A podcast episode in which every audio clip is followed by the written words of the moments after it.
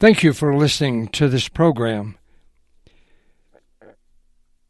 The Apostle Peter wrote two letters that we have, and I've been looking at those. They're very similar in a way, written five or six years apart. But I was mainly looking at his first letter, and it's always better to, to let the person that wrote the letter at least a person interprets it maybe or comments on it. I don't know, but still, it's better to look at his words. So he says, Simon Peter, a servant, an apostle of Christ. And that's a word that sometimes I hear today, and it was, there were those men, and they were apostles.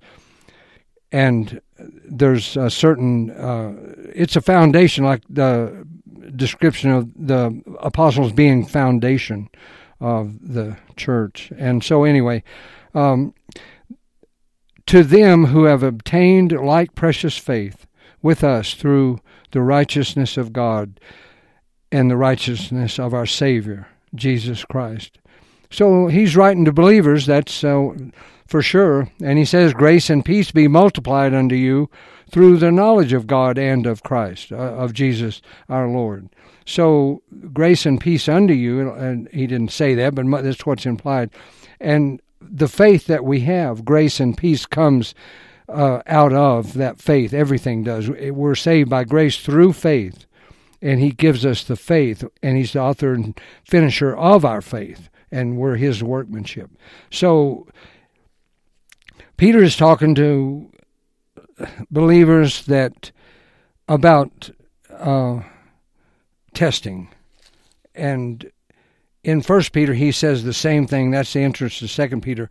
But in First Peter and Second Peter, he's talking about testing of our faith, our love for Him, and so he says in First Peter though this is what I noticed is in heaviness and manifold temptations. He calls that the trial of your faith and we're saved by faith. We the faith is a person actually, and, or we are the uh, workmanship of Christ. And the, Paul said, when faith came, then we uh, and so when He lives in us, we have life and we have faith. And he gives unto us faith, a measure of faith given to every man to profit from. And he said to his servants, I give you my money to profit. And he said, Come unto me and buy gold. To those that already know him, but come unto me is the is what Peter's talking about. To believers already. And he's saying we have an inheritance, incorruptible, undefiled, that fades not away in heaven and were kept by the power of God through faith unto salvation, and wherein greatly rejoice, even if need be, you're in heaviness through temptations and testings. This is the trial of your faith, or in order that the trial of your faith is more precious than gold, but it's tried in that way to get rid of what is not right. And he says the answer to it all is verse 8 Whom having not seen you love. And I still, I make myself realize, I guess maybe it's just me, but my mind tends to want to think about my, what, what do I do? How do I work? And uh, there's different things like the grace of God and, and here Peter says, greatly rejoice. In what?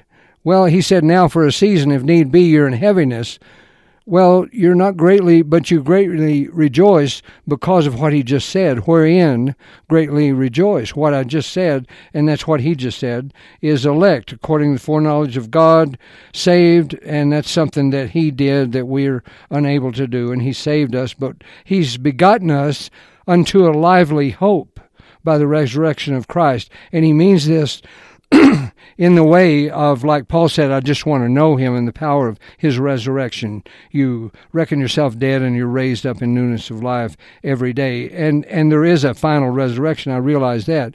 And there's a final inheritance, as it were, reserved in heaven. But I do believe, like he says, the earnest of our inheritance is the Spirit. That's said several places. So when you give somebody $100 down payment and the word inheritance, means, literally means money given down to hold or a pledge or something like that to hold property with the assurance that the rest will be paid in the very same currency. Uh, uh, that's what earnest money is, and the earnest of the Spirit that is our inheritance. So, in my mind, and there's a lot of things to support that, is that really our inheritance is not rewards in the way of things or this or that. It's our inheritance is the spirit of who we are. That's why they all say, grow and be multiplied in your love and be obedient to that without spot or blemish in your love. That's not humanly perfect, sinlessly perfect.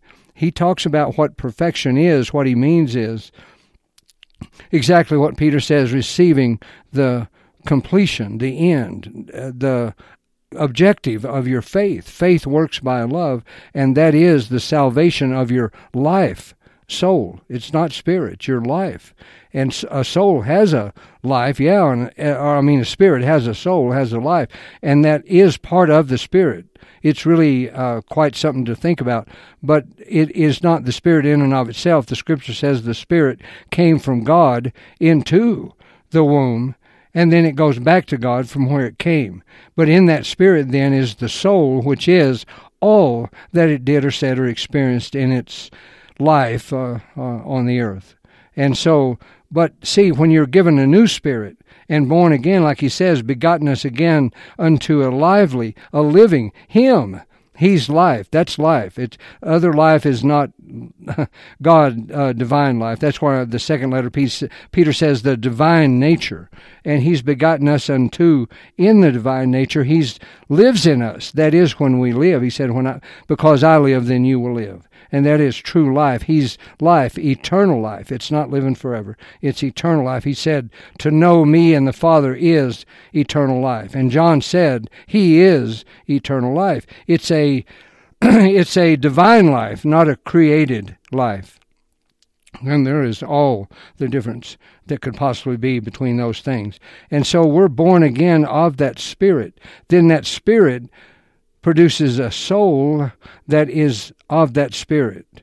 And you have to be in fellowship in that spirit, in love, and then I believe then the soul is produced, and it's there. But it may, it may be more or less, or should be more or less. That's the profit. That's the growing. That's the completion of your faith. Is the saving of your lives to where it's not uh, all in vain. I mean, as a Christian, and that's why you say, well, how's that going to be? If you have evil speaking, envy, and guile, that's what they're saying is you're you're fallen. You're you're in a, darkness. You're you're deceived, or something's going on, to where that you don't keep your faith, the trial of your faith. There's there's one place I hope most people would know where Paul talks to Timothy about widows coming in to the church, and uh, when their husband dies or something, been married thirty, and he says. Uh, and Anna was a a, a widow, a, widow, a woman in the the temple, the same as the the man that when the Lord was brought in as a, a child, uh, Simeon, I guess the the prophet and the prophetess Anna, she was one of the widows that lived there day and night, praying day and night. It just uh, devoted to God 100% as, as it were, in everything. So here, the idea of your faith is in those uh, letters to Timothy. I forget which one. He wrote a couple of letters to him. And he says about widows coming into the church, if they're under 60 years old, refuse them. Because what will happen is they're not quite as mature as they think, maybe, and 60 is a fine line to draw, but I mean, I guess it had to be something. But the idea there is they're not old enough to realize and mean what they're saying. And he goes on to talk about they will cast off that pledge to him to be in love with him. And we're all in that, married to him. Now, that's really what it is. But they're going a step further, saying, I'm going to live in the church, be in the church. I'm a, I, I, I belong to the Lord, and and widows they had no other way. Paul says in that very passage there to Timothy, if the kids can take care of the widow, that's what should happen. But if they're a widow indeed and they're righteous and this and that and they're over 60, then the church because they weren't made of money, but the church then would take them in and support and care for them. And so in that way the the idea of being your faith is tested. and he says there, don't let them that are young widows do that because they'll, after a while, it'll, something will go, they'll be going from house to house, idle, or, you know, uh, busybodies or what. And then they'll finally say, I've got to get married. I need companionship of an, another, of a man or whatever, a family. And there's nothing that, it's not that that's wrong at all. That's like, but you do, you he, and he says then they will become at fault in a way because of what they said and did and professed and it would be better to refuse them to do, and let them then uh, somehow work out. I don't know but the, just the phrase there where he says they will cast off their first faith. That's like the lord saying in the letters he wrote uh, in john there to the church the first thing is you've left your first love and that's what's happening here that they're all talking about the trial of your faith, which works by love. And faith is in the fact that that's our hope. It's not in any other things that we do or don't do. It's in our love that we have for Him because only love, like Paul said, there, uh, hope, faith, and love, but love is eternal as you know it's it it's him. He is love. It's all about about that. So the trial of faith is all about our faith in him as a creation of love. We're a new creature not out of a created spirit but his spirit that's always been but we still are our own person. Just like he was his own person but that didn't mean he was selfish. He was his own person but had the same spirit as the father we're our own person, but we have the same spirit as He does, as the Father does. That's why He said, The Father and I'll come and live in you. And when we live in Him, then we're in fellowship with Him, and that causes great joy. So Peter's saying, right now you're in needs be, you're in real heaviness through temptations, and your te- your uh, faith is being tried, tested and tried, and and it's what it's all about. And it's about your love for Him in whom you don't see. So by faith is, as it were, in things that are not seen. But in Him, that's what He said that I always try to remember is love me with all your heart. Then everything else follows.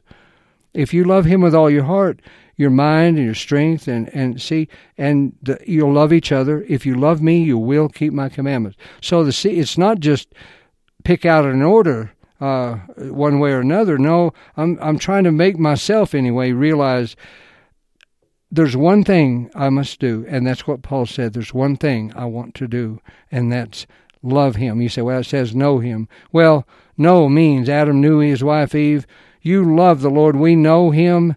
We love him. This is in a spiritual way. We're married to him, and we should love him. It's all about him. And that's all we really are, is who He is in us. So our faith is anything other than that. And when we're run through testings and trials, like James says, count it all joy. Peter says here, greatly rejoice, even if you're right in the midst of a heavy temptation, and there's all kinds of them. And they get, I guess, more and more till you get to the end of life, and then that becomes the, the great test of your love for someone else and God but in other heaviness and trials that go back and forth of a lesser nature, still we're in those things through chastening, if need be. And and there would come a time, like he says over here, that the God of all grace, after a while that you've suffered, you will be established, strengthened, and settled. And it's not arbitrary. It's something that when it gets to that point that you want it or not or what, and, and it happens, I mean, with all your heart, then it's not that he's just waiting until an arbitrary time to, to do it. But Peter's saying you be in it for the long haul through the race, and you'll come to the end, and he will settle you. and that happens in different temptations that come along. Each one of those, you you come into it, and you struggle, you and you overcome, and you get through. And then they just keep on. And James finally, he's saying, count it all joy because, like Job said, if he comes and the biggest test of all is, well, it's time to die, Job. And I'm not going to say, well, hold it. What about this? What about that? And every okay, time to die. Okay. That's Job. That's what he's saying. I have faith in him. If he comes to slay me, still I will trust in him. That's what he really, really felt in his heart. And that's what they're talking about. That's faith of all by faith we do this. Like that's what it's all about is faith which works by love. And our inheritance, in my mind, is the Spirit that's reserved He's in us too. But he prayed in John 17 to his Father, you know, he knew. He said, I'll live in you and we'll make our home in you. But Father, I pray too that when they die, they come to where I am with you in our real, and it just is all magnified big time. But it's so important the message they teach, Paul and Peter. And uh, he said in that second letter, I'm about to die, probably like real quick. And so he wanted to stir up our memories on these things that he's talking about right here, uh, that it's all about our faith in him, and that's our hope for eternal profit and reward. And if we do that now, then um, our lives, it's like flying. You break ground and you learn to fly like a baby bird or something. You learn to fly. Or like a baby, learn to walk. That, that's the, really the example they use. Walk and you learn to stand and then walk and then stumble, walk some more and then run, maybe trot something, and then run real fast and then run faster. And, and that's the, the kept by the power of God through faith unto salvation ready to be revealed. When, like James says, when you meet him or he appears one way or another, you're in front of him. He said, if you are faithful, then you have confidence. And if you abide in him, that's what he says, and that's what the Lord said, abide in my love, then you'll have confidence in, to the extent you did. And he said, if you don't, then you'll be ashamed. And he's talking about love. There's just no question about it. And that's walking in the truth. and he talks here about receiving the end of your faith, which works by love, the salvation of your soul. And right then, uh, a, a, little bit later in that first chapter, he says in verse 20, You've seen, you've purified your souls. Well, how would that be in obeying the truth through the Spirit unto unconditional love of other believers? and you love one another with a pure heart, being born again. See, that's what he's saying over here. We're begotten again unto a lively hope. And if we do this, then Paul says, strive to be accepted of him, whether here or there, because it's so important. Somebody could say, and you know, maybe I did in a way, well, you know, getting there will be so good that, yeah, I should do better, but even if I don't, it'll still be all right.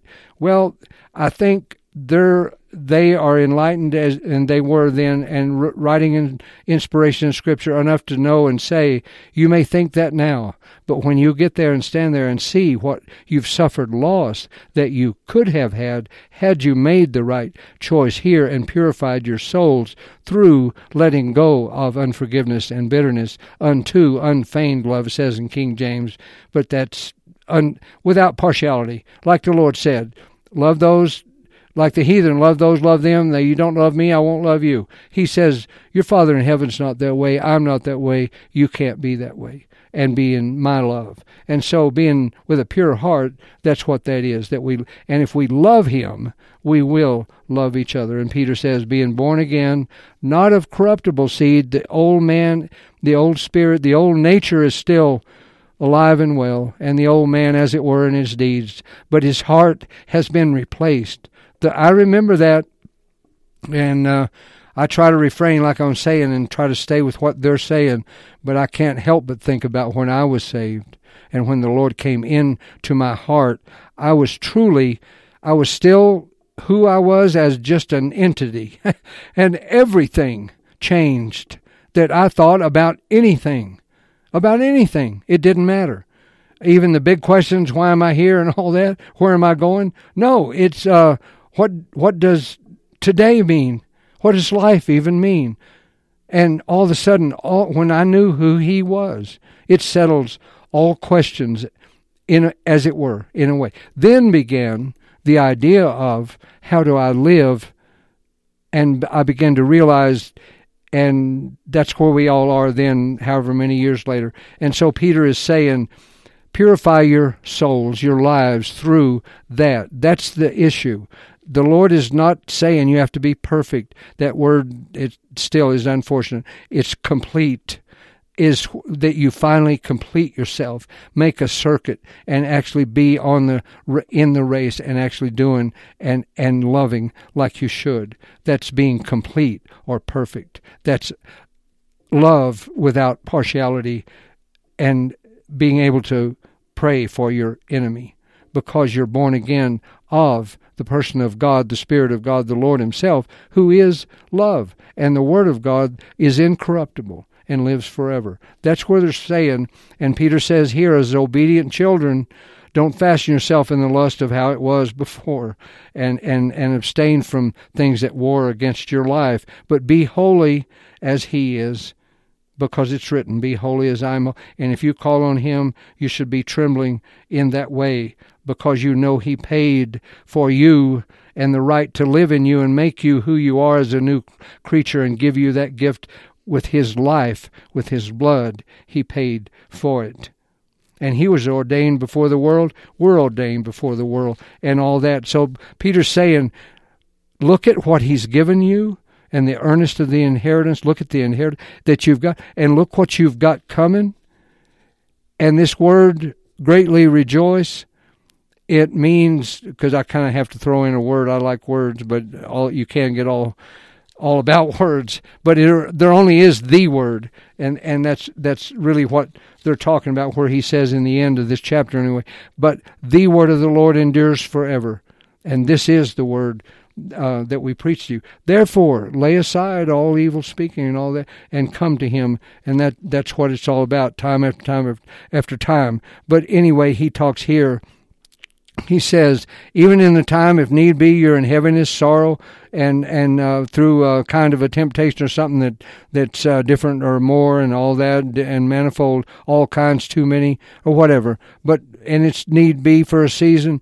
So in my mind, if you greatly rejoice and set your heart on things above and in what you have and what you have coming, at least for the moment or the minute or longer, your joy this other doesn't exist. That's that's how you die to it is you choose to live in the other. And he's right there to support you all the way. That's what it's sort of all about in the way of you have to make a choice, but that's all you can do. But that's all. That that's everything because that's all then the power is supplied uh, totally by him. Anyway, this word uh, greatly rejoice is two words, but it, it, you know there again it's actually one word that comes from two words in the Greek anyway, but uh, it kind of means the first part means much uh, a lot, and so they get greatly.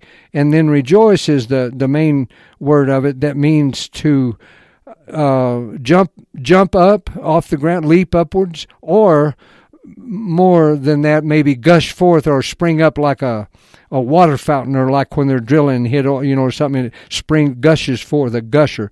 Uh, so uh, rejoice is is spring forth. And it's the same way the lord said uh, the spirit will be in you a, a, well of water springing forth into everlasting life. So that this is the that word for therefore spring forth a lot and, and in enjoy and, and so they put greatly rejoice in what you have the inheritance that you have right now that's in you that you can know.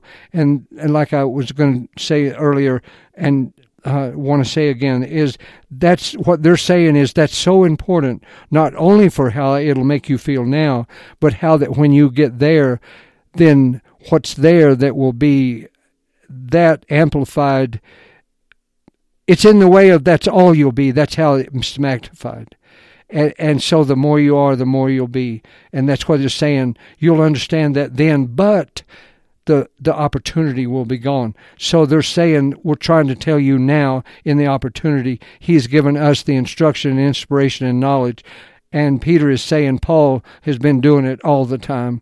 I'm going to do it before I die in this last letter I write. That's in his second letter. But in his first letter, he even still was talking about it before that. But he's saying, when you are in this way, to me, I, what I've been struggling with is having to accept the end of life for others and or myself in the way that that's going to be the greatest of temptations and testings especially between man and wife or this and, and between God, all that, when it comes to the end, whenever that is, that's going to be the real testing and trial of our faith.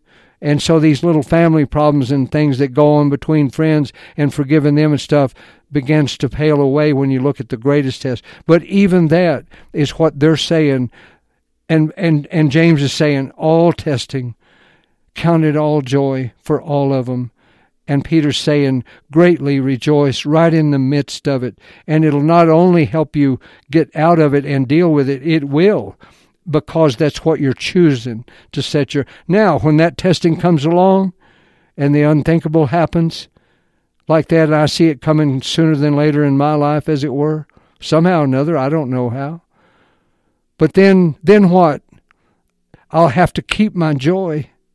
I'll have to keep my confidence in that, yeah, like a dear Navajo lady that was a believer that's gone home told me not all that long ago when she was still alive, and she called me her adopted son, even though I'm not, I'm not Navajo at all. But she had no children and never been married and all that. But she was late seventies when she she. But she told me one of the last things she said is, "We'll catch up with each other someday, son." So that's what it'll be, and that's our confidence, that's our faith, that's what we hold on to, is what He's given us and what He's promised us. And yeah, there's some trial in between, but we just trust in Him. Thank you for listening to the program.